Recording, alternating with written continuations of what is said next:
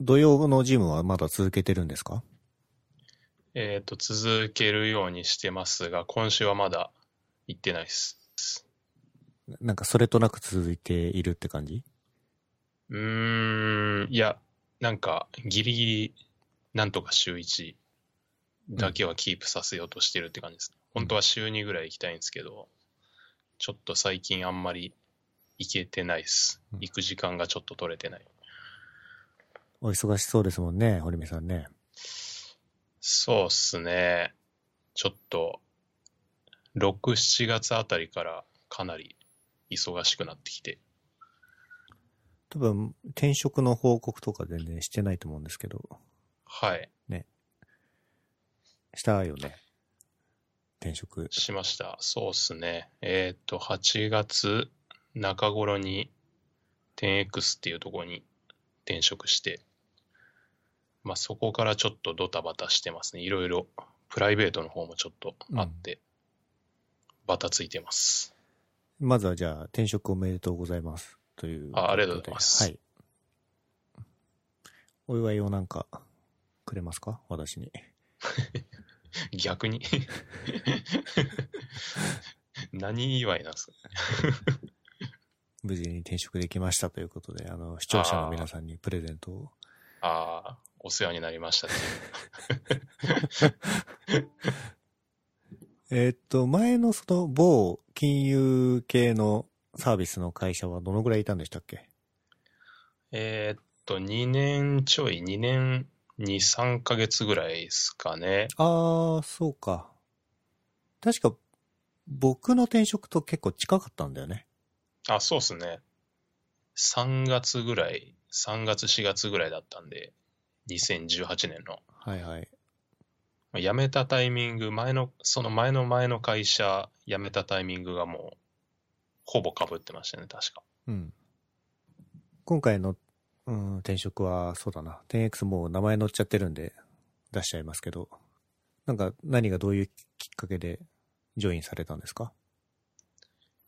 えーっと、きっかけはもともとその前の会社入社して間もない頃に前々職で働いてた元同僚の方に一回ちょっと話聞きに来てみないみたいな感じで、まあそれは完全にカジュアルな、なんかお昼ご飯行くぐらいのものだったんですけど、まあそこから、まあでもその当時は、まあちょっと前職でもいろいろ組織的にバタバタしてたところで、ちょっと考えなくはなかったんですけど、まあ、まだ入ったばっかだし、もうちょっと仕事頑張ろうと思って、まあ、その後2年ちょい経ったんですけど、まあ、いろいろちょうどコロナの最中で、ちょっと次どうしようかなみたいな、うん。考える時間ができたときに、まあ、結構その前々職は飲食系の B2B のサービスやってて、まあなんかやっぱり、その、まあ顧客使ってくれてる人の課題解決とその、まあ会社のうん。成功とか利益とかが直結してるビジネスってすごい、まあ作り手としてもすごい楽しいし、うん。まあやっぱりその自分がいろいろ考えて作ったもものが、まあその実際の社会の役に立ってる感というか、そういうのを感じられるのってやっぱエンジニアとしてやりがいあるなと思って、まあそれで、まあ結構す全然職にちょっと近いような業種というか仕事がないかなと考えたときに、まあ今の現職がちょうど5月ぐらいに結構大きなプレスリリースも、新規のサービスのリリースも出してて、ちょっと面白そうだなと。で、その一回ご飯に誘ってくれたその元同僚の方にちょっとコンタクト取って、またちょっと話聞けませんかみたいなうん。感じから入社に至るっていう流れでした。なるほど。プレスは、ステイラーのプレスリリースですよね。あ、そうですね。ステイラー、その、ネットスーパーを、まあ、ネットスーパーの事業者がコードを書かずに、サービス立ち上げられるよっていう、まあそういうサービスが出てて、まあ結構面白いな、面白そうだなと。そうだね。まあ、実はあの、北系が出てた時にステイラーの話はちょっとしたんですけど、ああ、はい聞きました。もう伊東洋華堂さんのネットスーパーの、えー、アプリ版はステイラーを使ってリリースされてるんですよね。そうですね。なんですかね、こう、言えないところも多いと思うんですけど、後続のサービスとかももう、続々と続いていきそうなんですか？続いていきたいなと、頑張ってます。うん、すごいね、ポポロリしないですね。うんま 既存のネットスーパーを、えっ、と、アプリ化する以外にも、今、ネットスーパーがないところに対しても、 Stailer、Stailer を使って立ち上げることもできるんですよね。そうっすね。まあちょっと、まあなんですかね、その、まあ今今はそういうすでに、あの、ネットスーパー持ってる、そのセブンアイさん、まあヨヨーカドーさん、イトヨーカドーさんみたいなところだけやってますけど、まあ、なんでしょうね。例えば、最高そもそも、なんかちゃんとデータベースで管理できてないようなところ、うん。そのネットスーパーとかオンラインの事業やってないところにも、まあ、サービス提供できたらいいですよね。今、立ち上がってないところ、ネットスーパーがないところに対しての事例っていうのはまだないんでしたっけ？えーっと、それは現状ないですね。公開してる情報としては。あなるほど。あるけど公開していないと。まあ、先方の都合とかかなああ、そうですね。あなるほど、なるほど。ある、あるけどっていうとちょっと語弊があるんで。ないってことですね、だから。公開、そうですね。公開してる情報にはない。うん。入ってもう2ヶ月ぐらい経ちます？そうですね。ちょうど2ヶ月ちょい経ったぐらいですかね。アド入れなくて大丈夫ですか？ぼ あじゃあぼ募集してますって。じゃあ採用サイトのリンクをはい。貼っておいていただけると。わかりました。はい。ちなみに、採用職種はソフトウェアエンジニアだけですか？えーっと、他にもあります。うん。ビズデブとか、いろいろ出してます。うん。そうですね。基本、基本全方位、全職種出してるんで、はい。エンジニア以外でも、ぜひぜひって感じですね。はい。えー、10X に入ると、10X のメンバー、かつ、堀ミスライムさんと働くことができます。ぜひ。はい。えー、そうね。えっと、この前、キャットログについてつぶやいてましたけど、これ買ったんですか？あー、キャットログボードっていうやつ買いました。えーっと、2枚セットのやつを。えーっと、キャットログ、実は元メルカリのメンバーとかもジョインしてて、あー、そうなんですね。はい。えー、何でしたっけ、ラボ、ラボインク、ラボ、株式会社ラボ？はい。でしたっけ？なので、ちょっとこう、へーまあ自分猫飼ってないですけど、多分この、ここにか関わってる人、みんな猫好きな人たちなんですよね、きっと。ああ、そうでしょうね。なんか会社に猫いますよね、確か。いやー、素晴らしい会社ですね。コーポレートサイトがすごい面白くて、採用ページとかもなんか、職種、募集職種、ソフトウェアエンジニアじゃなくて、なんかソフトウェアエンジニエンジニアみたいな。は面白いこだわりを持ってうん。やってますね。iOS エンジニア、Android エンジニア。とかでしたね、確か。うん。普通にここで働きたいと思いました、それ。いいつ転職するんですか？や、しないです。うん、そう。じゃあなんか今なんか働きたいとか言うもんだからね。猫触りに行きたいです。うんペット休暇付き、猫図書館。猫に関する福利厚生もたくさんありますね。いや、素晴らしいですね、本当に。やっぱ普通にプロダクトもなんかいいですね。面白いキャットログボードも、なんかまさにこういうもの欲しいなと思ってた製品だったんで、うん。まあ、すぐ買いましたけど。このキャットログボードに関してちょっと説明いただいてもいいですか？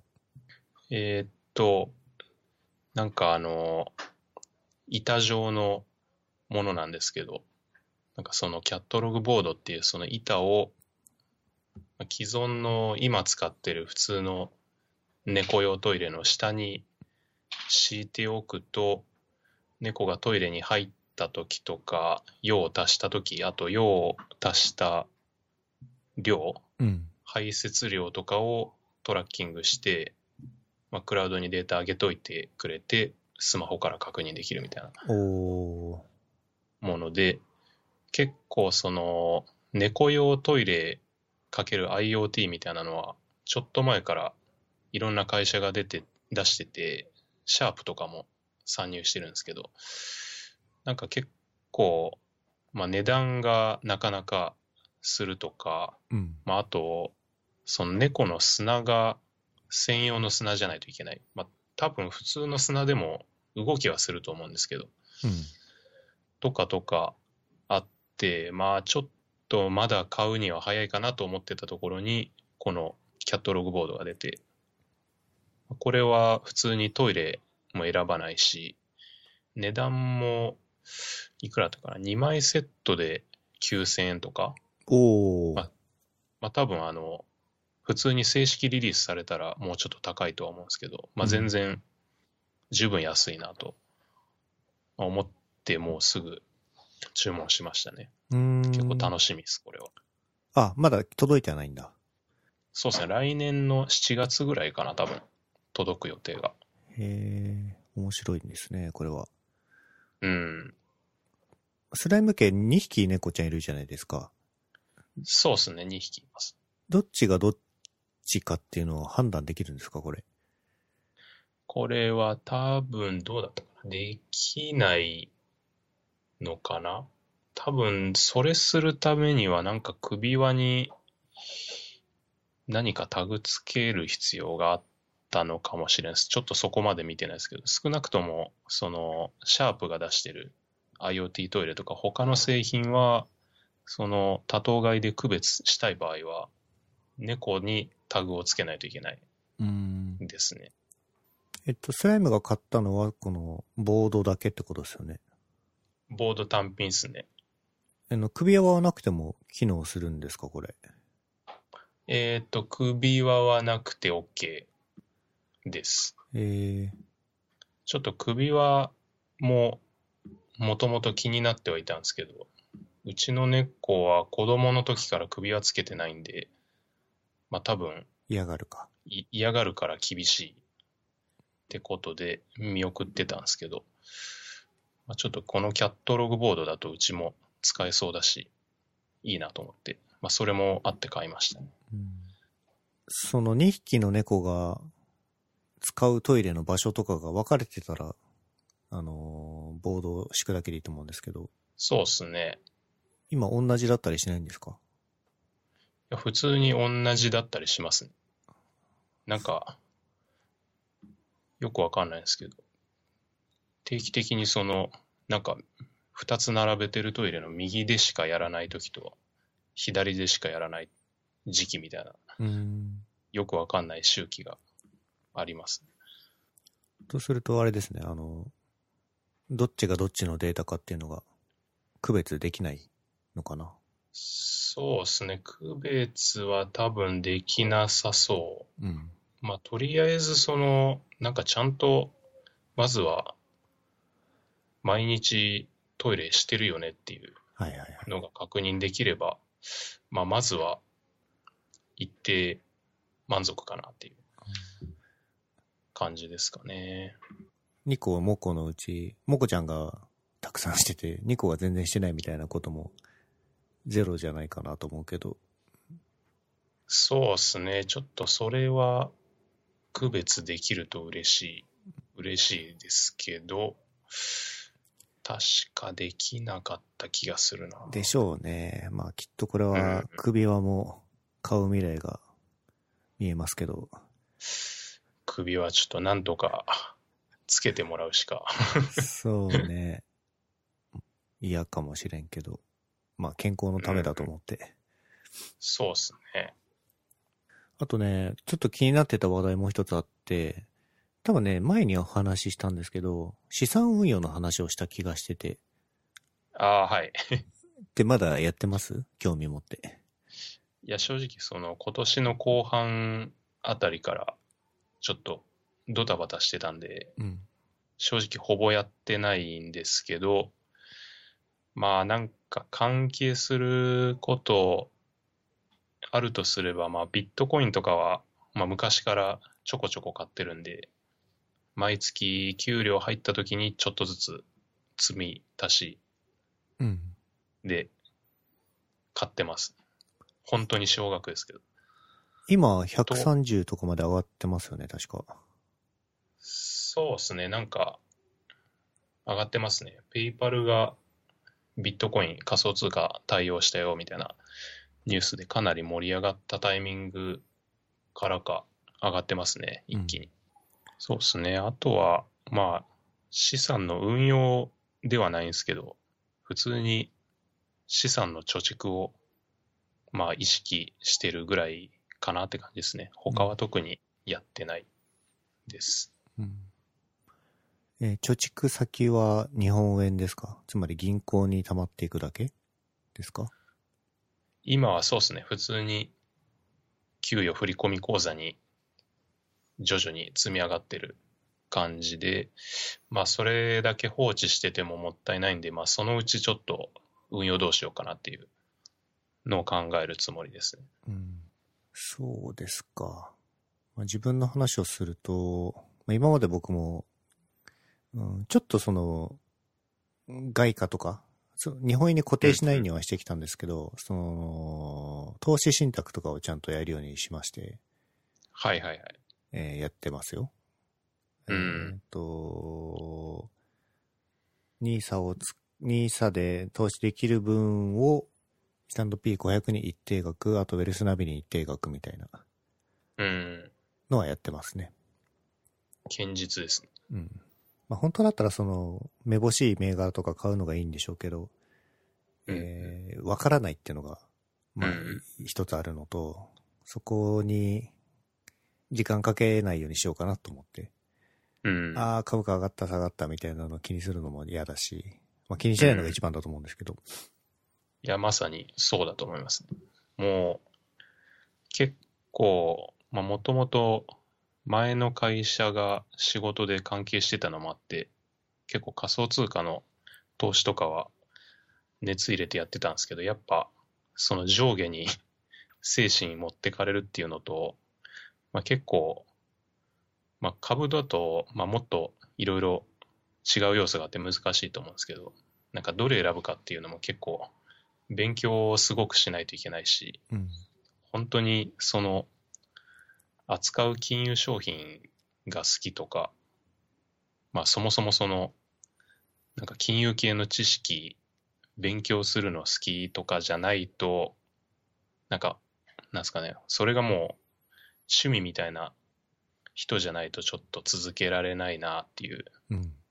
思いがありました。なのでもう今はもう何も考えずに、とりあえずビットコインちょっとずつ買うみたいな。うんうんうん。まあまあ、それだと一番手堅いと思うんで、そうですね。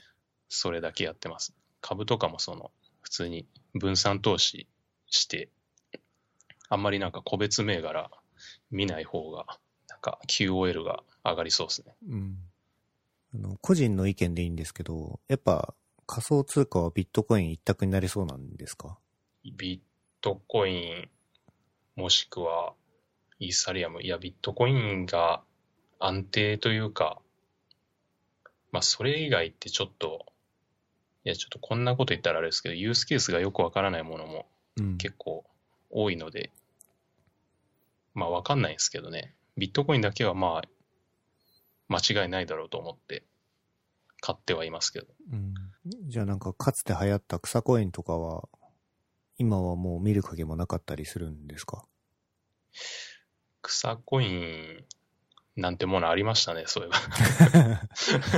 うん例えば、なんか、ライトコインとか、まあ、あこの辺もなんか、まだ有名な方というか、あ、そうですね。全然草じゃ、草ではないと思います。まあ、ただ今後どうなんでしょうね。なんか、ビットコインとかだとその、なんていうかデジタルゴールドみたいなこと言われて、その価値を保管する場所みたいなことを言われて使われたりしてますけど、うん。なんか他のコインはどうなんでしょうね。ちょっと立ち位置が今後どうなってくるんだろうっていうのが、正直よくわかんないっていうのがあって、あんまり手は出してないですね。つまり、その、ほら、ガクトが前発行に関わったスピンドルとか、はいはい。あとは最近だと、本田圭佑の KSK コインでしたっけ？あー、なんか 見ました。あれは金融庁から怒られるんじゃないですかね、多分。うーん。普通に。いや、どうなんだろう怒られないのかな。その怒られるとしたら何に対して怒られるんですか？何に、何に対して、何に対してなんだったっけな。ガクトコインの時、まあ、あれもそもそもひどい話で、運営側が何もお咎めなしというか、逮捕はされてないんですよね、確か。うん。うん、なんか、お咎めというか、逮捕状を取るとしたら何になるんだろう。当時はいろいろ追ってたんですけど、ちょっと、うる覚えですね。その独自の暗号通貨を発行するのって、な、どういう意味があるんでしょうね。やる側からしたらもう、何もないとこから お金を生み出せるんで、まあ、ちょっと詐欺師からしたら結構美味しいですよね。まあ、ホワイトペーパーにうん。それっぽいこと書けばっていう話ですよね。うん、そうですね。ホワイトペーパーに英語でなんか難しい数式とかを書いて公開して、で、コイン自体は別に普通にその、まあビットコインでも何でもオープンソースになってるものがあって、それをフォークすれば作ることはできると思うんで、まあ本当に元で、元でなし、ローリスクでお金が生み出してしまう。うん。結局その通貨がより安全かどうか、より価値を持ち続けてくれるかどうかって持ってる人の多さっていうか、流通の量というか、その辺に依存しますもんね。まあそのうん点ビットコインとかが安全なのかもしれないけど。ビットコインって発掘のためのコストがどんどん高くなってる認識なんですけど、その辺って解消されてないですよね。そうですね。解消はされてないですね。まあむしろその、難易度が上がっていくことが、まあ難易度が上がっていって、その発行量がちゃんと収束する、していくことが、価値の保全にもつながってるみたいな。うん。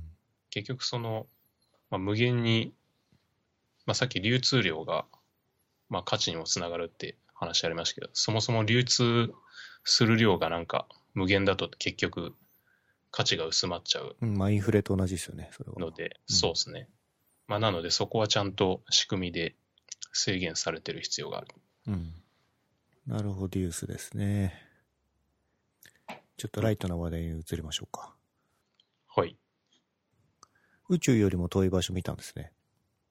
ああ、見ました。いいアニメですよね。いやこれ良かったっすね。すごいなんか、なんというか、青春ものというか、熱い、熱いストーリーで。うん。えっ、と、簡単に見たことない人向けに、サクッと言うと、あの、女子高生が南極うん。に行くっていうお話で、まあ、そもそもの話として、女子高生がその南極の探検隊に加わることが難しいんですよね。まあ、あれですよね、話の流れ的には、その母親が、まあ、南極の観測隊だった女子高生が、その母親が南極で、まあ、行方不明に事故で行方不明になっちゃって、その母親を追って自分も南極を目指すっていう話で、まあその話の過程で、まあ、同級生の女子高生とかを、なんというか、巻き込みながら、うん、難しいな、これ説明。うん。巻き込みながら、こう、ね、お金、お金を集めたりとか、うん、お金集めるって言っても、その、結構ね、資金がいるから、100万ぐらい貯めたんだっけ？うん、うん、100万貯めたりとか、あとは、その、民間観測隊に突、突したり、うん。い入れてくださいみたいな、紆余曲折を経て、うん。同行することができて、まあ、様々なドラマがまた待ち受けてるっていう話かな。そうですね。これ、そうか。自分もウィキ見てたら、そういえばこの主人公って、その、南極観測隊だった人の娘じゃなくって、もう一人の方、もう一人の方というか、あの、なんかその主人公自身は、なんかあんまり、なんかこういうことしたいとか目標とかがないタイプの子で、なんか高校に入学したら目標はなんか青春するみたいな、すごい漠然とした、なんというか目標しか持ってない子だったんだけど、その南極を目指している同級生の女の子に、まあ巻き込まれて、その南極に、南極を目指す過程で、なんというかいろいろ試行錯誤したり、なんか挫折したりしながら、うん。まあ、南極に最終的にはたどり着くっていうこの、このストーリーがすごい、まあ熱いものがあってよかったなっていううん。思いましたね。あと、芸能活動をしてる子がいますよね。そうですね。で、もともとなんか、この子だけ南極に同行することが決まってたんだけど、本人は。嫌で、その同行する役を、この、何ですか、この女子高生、一般女子高生3人に譲ろうとしたところからまたいろいろ話があって、結局一緒に行くことにそうですね。なりましたよね。うん。そうね、僕もこれは、えっとね、今年の頭ぐらいに見たのかな見たんですけああ、ど、こお、スライムも見たんだと思って。れは良かったですね。すごい。うん。まあ短く言うと、あの、女子高生たちが南極に行く物語です。まあ実際これが全てですね。はい。なんか、その過程での、なんか、いろんな、いろんなドラマが見どころという。うん。あとこれ、女子高生の無駄遣いっていうのを確かあなたがつぶやいてたような気がしてて、はいはい。これもそうですね。女子高生にハマってるんですか？いや、いやなんかその、えーっと、さっきの、あれか、空、空よりも遠い場所？宇宙よりも？